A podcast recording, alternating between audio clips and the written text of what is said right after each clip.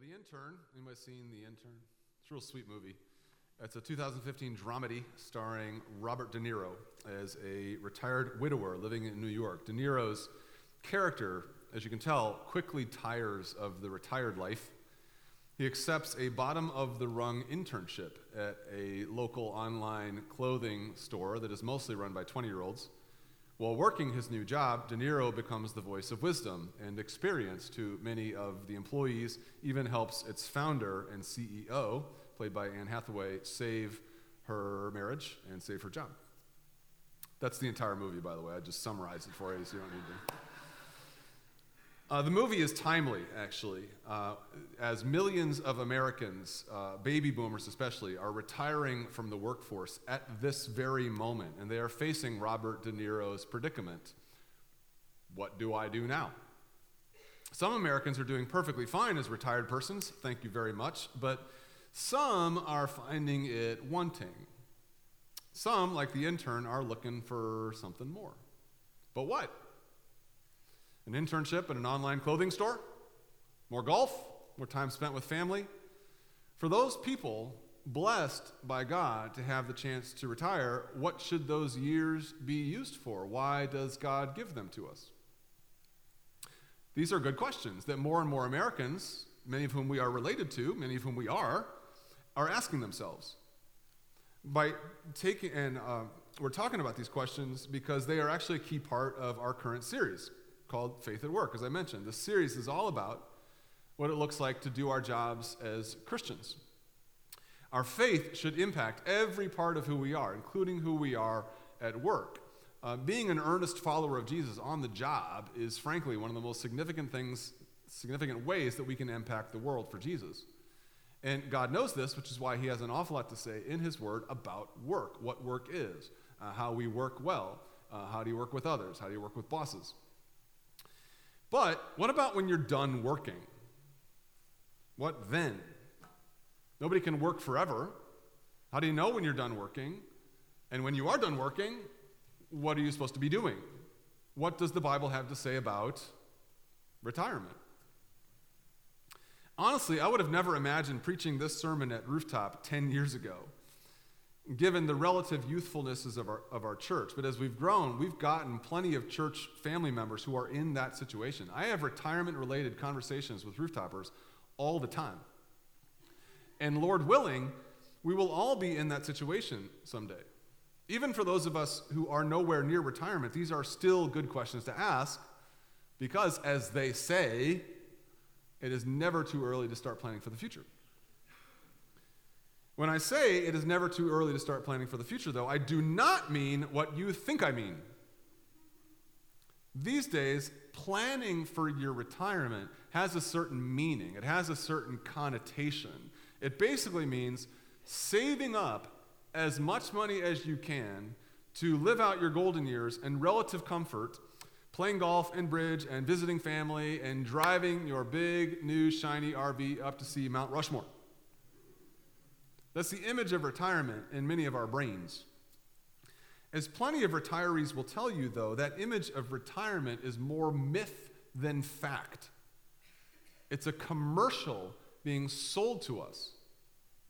The dream of the well spent retirement of leisure and recreation crashes very quickly upon the rocks of certain realities. What realities? Well, financial limits, for one, most people have nowhere near enough money saved up to retire comfortably. And with people living longer and pensions declining and Social Security running out, it's going to be harder and harder and harder to save enough money up to live comfortably in your old age. I actually asked my financial advisor how much money I needed to save in order to maintain a certain uh, standard of living. And he gave me some outlandish figure that made me laugh out loud on the phone. There's just not enough gold for the golden years. Here's another reality human frailty. I don't know if anybody has ever explained this to you, but when people get old, they get sick. And being sick can be expensive and incapacitating. It can make retirement not fun. They don't advertise that in the retirement commercials. Also, boredom. Some people, upon retirement, run out of things to do. They have spent decades being busy. All of a sudden, they have nowhere to be. Relatedly, loneliness. Bless you. Workers oftentimes fail to appreciate the community that they have built over many years with their coworkers. Even if they hated the job, they liked the people. So losing a work family can be very isolating and lonely. Finally, loss of significance. For many of us, our work defines who we are, our work defines our contribution to the world. Plenty of people retire to feelings of uselessness. They wonder what they're good for now that they have nothing to do. The point here is that retirement, as many of us think about it, is largely a myth sold to us by people who profit from us believing it. Worse yet, retirement, as it's oftentimes constructed, is our vain attempt to create a perfect ending to our lives in which we conveniently ignore the fact that our lives end in nothingness. And as millions of retirees discover, the myth falls apart very quickly once you actually retire. In fact, retirement is a fairly modern notion. The idea of retirement is only about 100 years old. And it's largely confined to the Western world, too. For much of human history and in much of the world, people do not have the luxury of contemplating what they will do with their golden years. Most people in the history of the world and around the world don't even get to their golden years. Well, that's all very depressing, Pastor Matt. Thank you for destroying my retirement dreams, you might be thinking. I guess I'll just head back to the office and wait to die.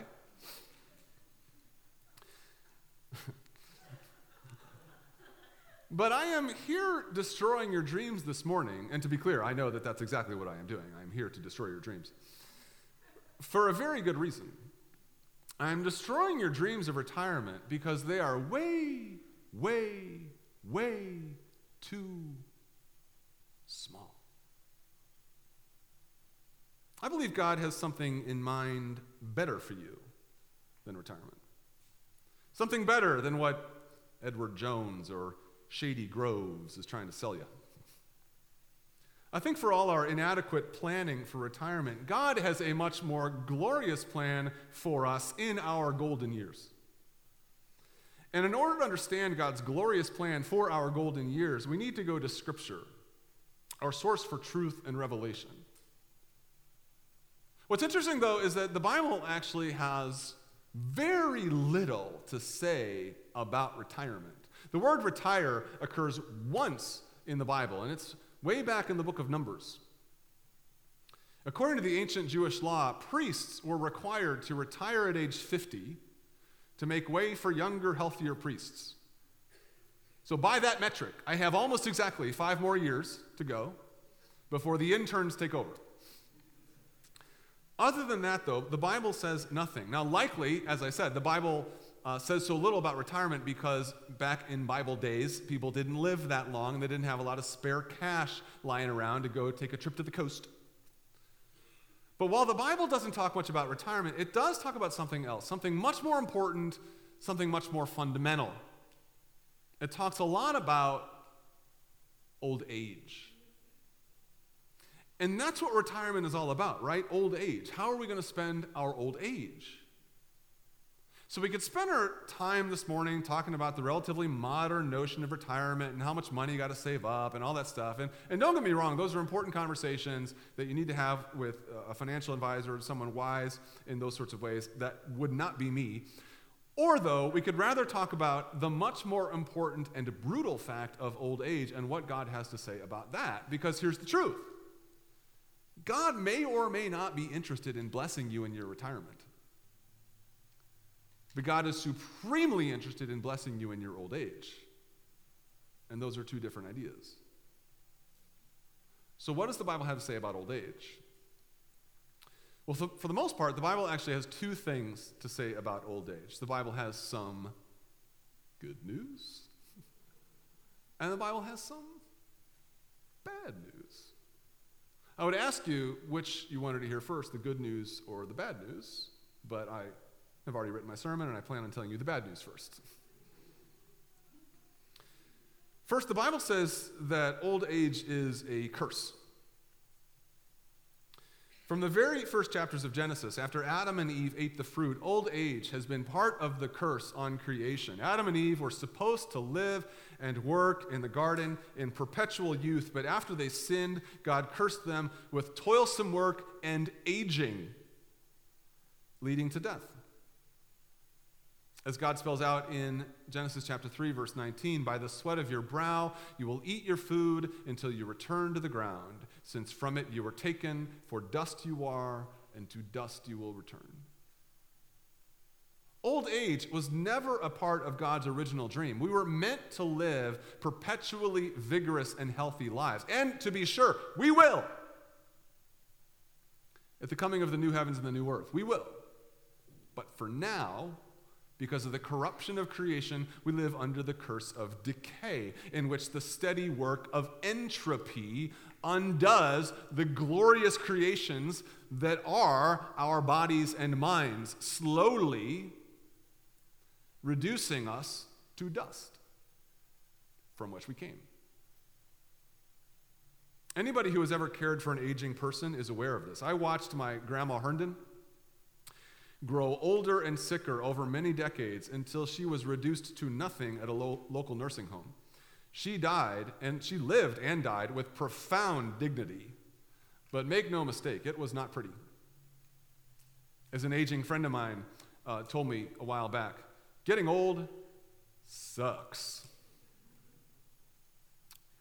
Uh, scripture even acknowledges this in the most realistic book in the Bible, my favorite book in the Bible, the book of Ecclesiastes. The author writes Remember your Creator in the days of your youth before the days of trouble come and the years approach when you will say, I find no pleasure in them.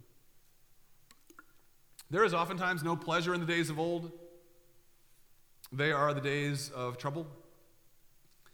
And these days of trouble can creep up on us too very slowly. We can like get old without even realizing that it's happening to us. In the past year, for example, I have discovered two new old man problems in my body. First, my wrists are getting really sore when I play guitar at home or exercise at the gym, likely from the uh, elimination of cartilage in my joints. That just happens. As far as I know, you can't grow cartilage back. This is going to get worse, not better. Also, uh, my eyes are getting so bad that uh, I'm having trouble reading uh, I have to hold a book so far away from my face sometimes to read it, I might as well be using a selfie stick. Uh, I, have had to increase the font size on my sermon notes so I can read it from way up here. Eventually, it's going to have like one word on a page. Please open your Bibles to there's no pretending that old age isn't a curse. It, it is. The fact that we have to retire from work in our old age is a tragedy. This was not the idea. We were made to work, we were made to use our gifts, to be productive. Old age prevents that. But the Bible has something else to say about old age, too, and it's this this is the good news. Old age isn't just a curse, old age is a blessing. It is a tremendous blessing given to us by God, an opportunity, even. Even though dying is the worst thing that can happen to a person, God, in His creative power, can use it as a blessing. How?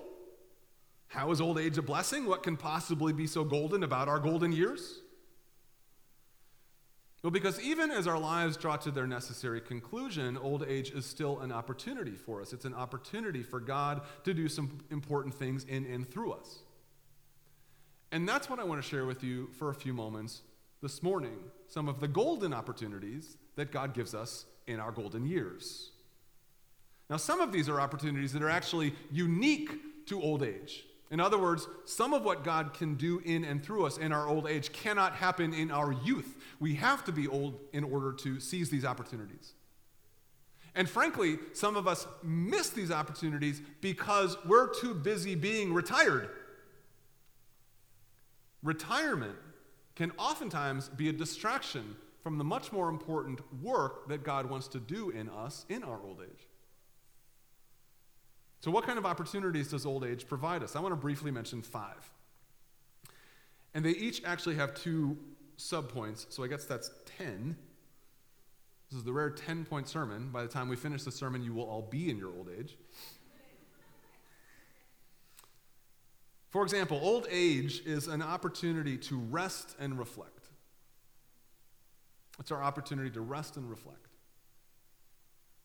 In our so called retirement years, we face the brutal fact that we have to slow down. Our, our bodies and our minds can't do what they used to do. They're, it's just a fact of life. We're allowed to slow down and get the rest we need. We're allowed to take naps in the afternoon without the boss cracking the whip. Doing so gives us the chance to catch our breath and reflect upon all that we've experienced in life. I mean, a lot of us live such busy, chaotic, hectic lives that we don't have the chance to think much about the life we're living, the world we live in, the God we serve. Old age is our last best opportunity to do that. And after a lifetime of hard work, there's plenty to reflect on, especially when considering God's faithfulness to us over the years. As the psalmist writes in Psalm 37 I was young, now I am old. Yet I have never seen the righteous forsaken or their children begging bread. Sometimes it takes a lifetime to learn things God wants to show us. Old age is our opportunity to rest and reflect. Also, old age is an opportunity to be humbled and to be loved. Old age is humbling. I mean, there's nothing fun about growing old and depending on other people to take care of you. I mean, sheesh, they sell underwear for senior citizens, and it's called Depends. Nobody likes being dependent. That marketing team needs to think a little bit more about that. But old age humbles us, and we need to be humbled. I mean, as a species, we're too proud. And here's the sad reality proud people don't get into heaven. People who don't realize they need others and God don't get into heaven. It's one of the reasons why Scripture says God opposes the proud, but gives grace to the humble. Old age is a gift in that it exposes our pride at perhaps the very last opportunity before we meet our Creator. It also gives us the chance to be loved.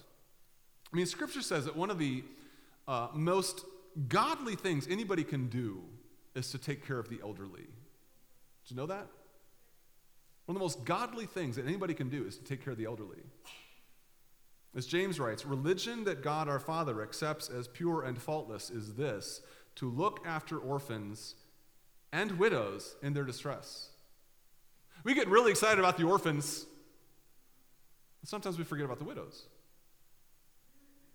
This is why we actually have a group here at Rooftop that visits a, a, local nursing home so faithfully. If you're interested in our nursing home ministry, we will, of course, uh, connect you with them. But at least according to what Scripture says, our nursing home ministry might very well be one of the most important things happening in our congregation. Nobody wants to be humbled in their old age. Nobody wants to be dependent. But being humbled and cared for are good things in that they teach us humility before God and give others the chance to serve us as Christ. These are lessons we need to learn before we meet our Maker. Old age is an opportunity to be humbled and cared for. At the same time, old age is an opportunity to conquer and serve.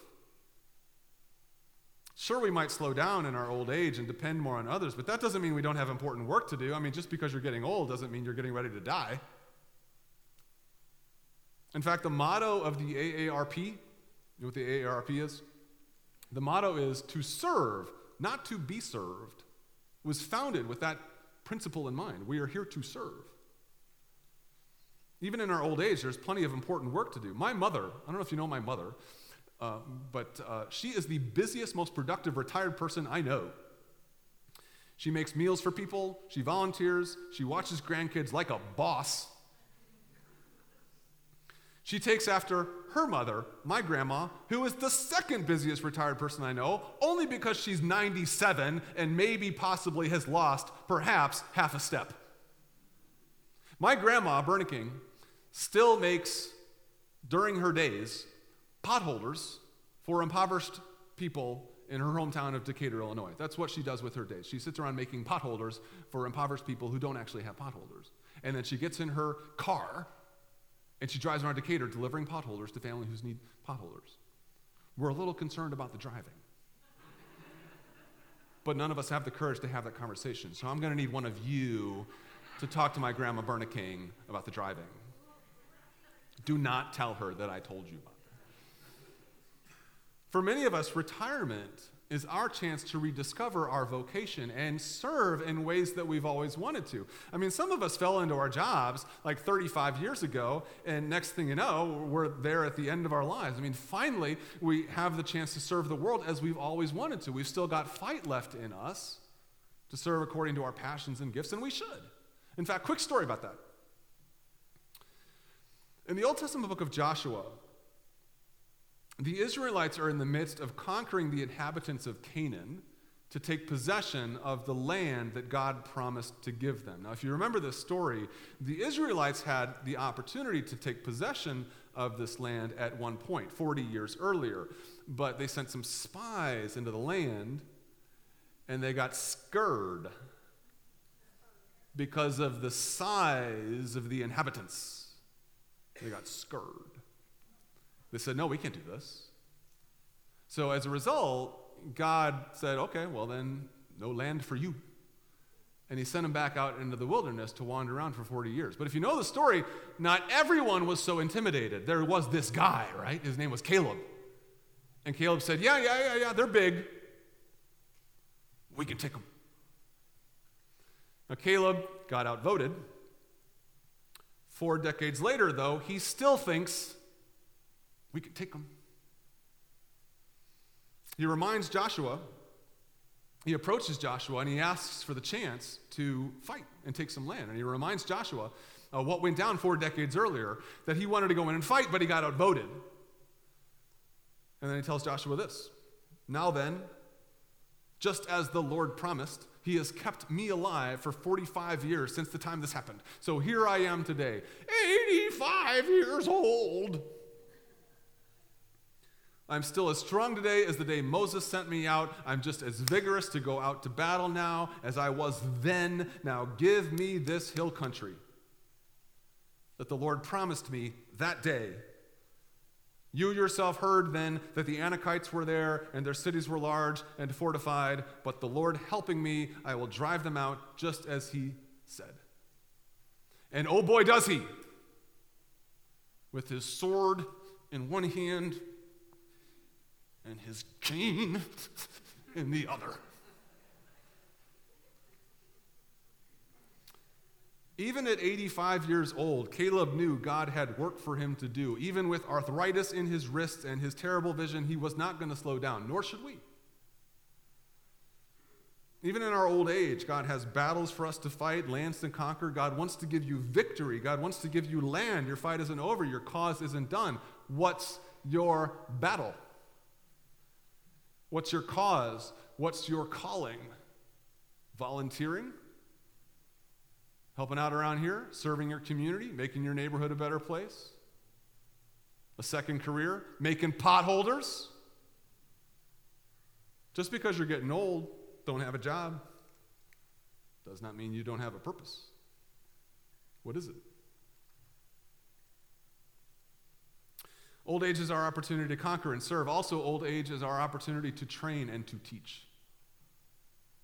Old age is our chance to share our acquired wisdom and experience with the younger generation to save them from some of the troubles that we've faced. Scripture is clear that this is the role of aging people in the church to set an example for the young. As Paul writes to Titus, teach the older men to be temperate worthy of respect, self controlled, sound in faith, in love and endurance, and teach the older women to be reverent in the way they live, then they can train the younger women. The healthiest church is a diverse church with all kinds of people, all kinds of ages represented, in which lessons get passed down from generation to generation to generation. Honestly, I'm so excited that after so many years, about 19 years of being a church, we have finally have a bunch of older, wiser people to learn from. In our early years, we were all mostly so young. I mean, we started the church when I was like 24 years old. My parents were the oldest people around. The Bradleys were in their 30s, and they were part of our old people group. We had a board of elders back then, but we were all in our 20s, so we jokingly referred to ourselves as a board of youngers. But now we're youngers are actually elders. We pray for each other's. Our prayer requests have changed over the years. Uh, we, now we pray for each other's worsening health conditions. Our church is much more diverse age wise, which is a, sign of a healthy church. We have the opportunity to learn from the older generation. I mean, one of the worst things that you can do in this respect is to hole up in our different age groups all the time. I mean, yeah, you need to hang out with people like you, right? But you really need to hang out with people not like you. And similarly, if you're, if you're getting up in years, one of the worst things that you can do is keep your hard earned life lessons to yourself. Many of you went through hell to learn those lessons. And you know what I'm talking about. You went through hell to learn those lessons lessons on faith and marriage and parenting and money and life. You went through hell to learn those lessons. Make a younger friend, find a younger student, sign up as a youth group volunteer. We need them. Do not waste what you went through hell to learn. Do not let it go to the dust with you. Old age is our opportunity to train and teach. And finally, old age is our opportunity to anticipate and to hope. One of the painful realities of aging is that the older you get, the higher your chances are of moving on at any given moment. Uh, the fact that I didn't die yesterday means the chances that I'm going to die today are statistically higher.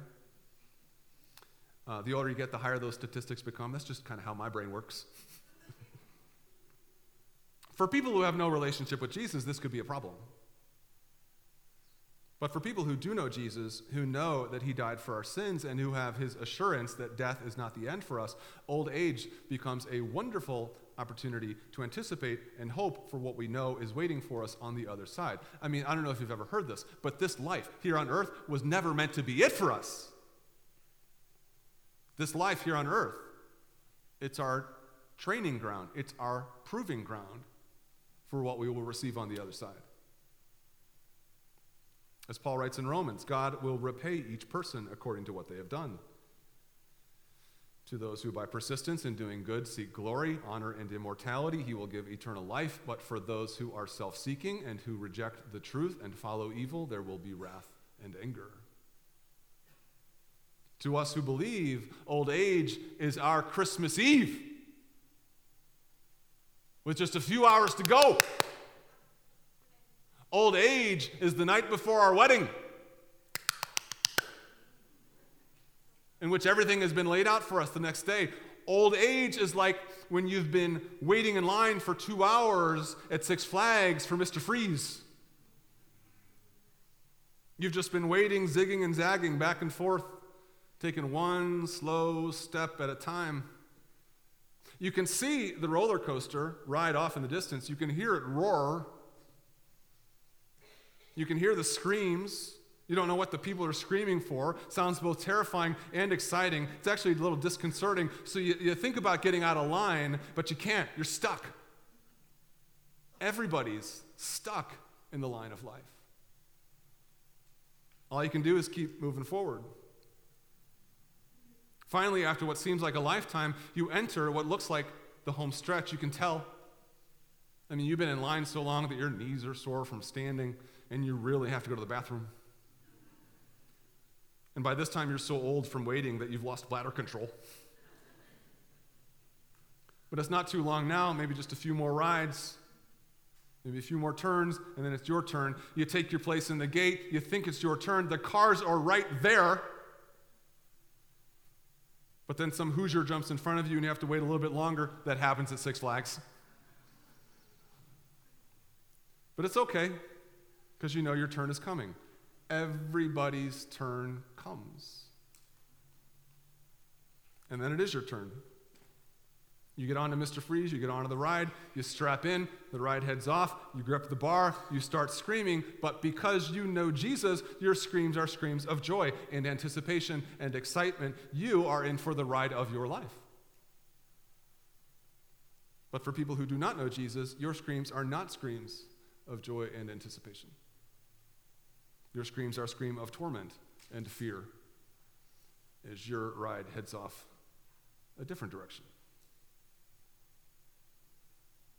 Everybody's in line. Everybody's waiting. Everybody's turn will come eventually. Are you ready for that? Are you ready to get on the ride? Some of us are getting up in years. We have been blessed with long, full lives. The world calls these our retirement years. The Bible calls them the days of trouble, and they are troublesome. It was never God's plan, old age. Retirement was never the idea, but old age is our opportunity. It is God's final earthly gift to us, the last opportunity we have to ready ourselves for the end. So, are you ready?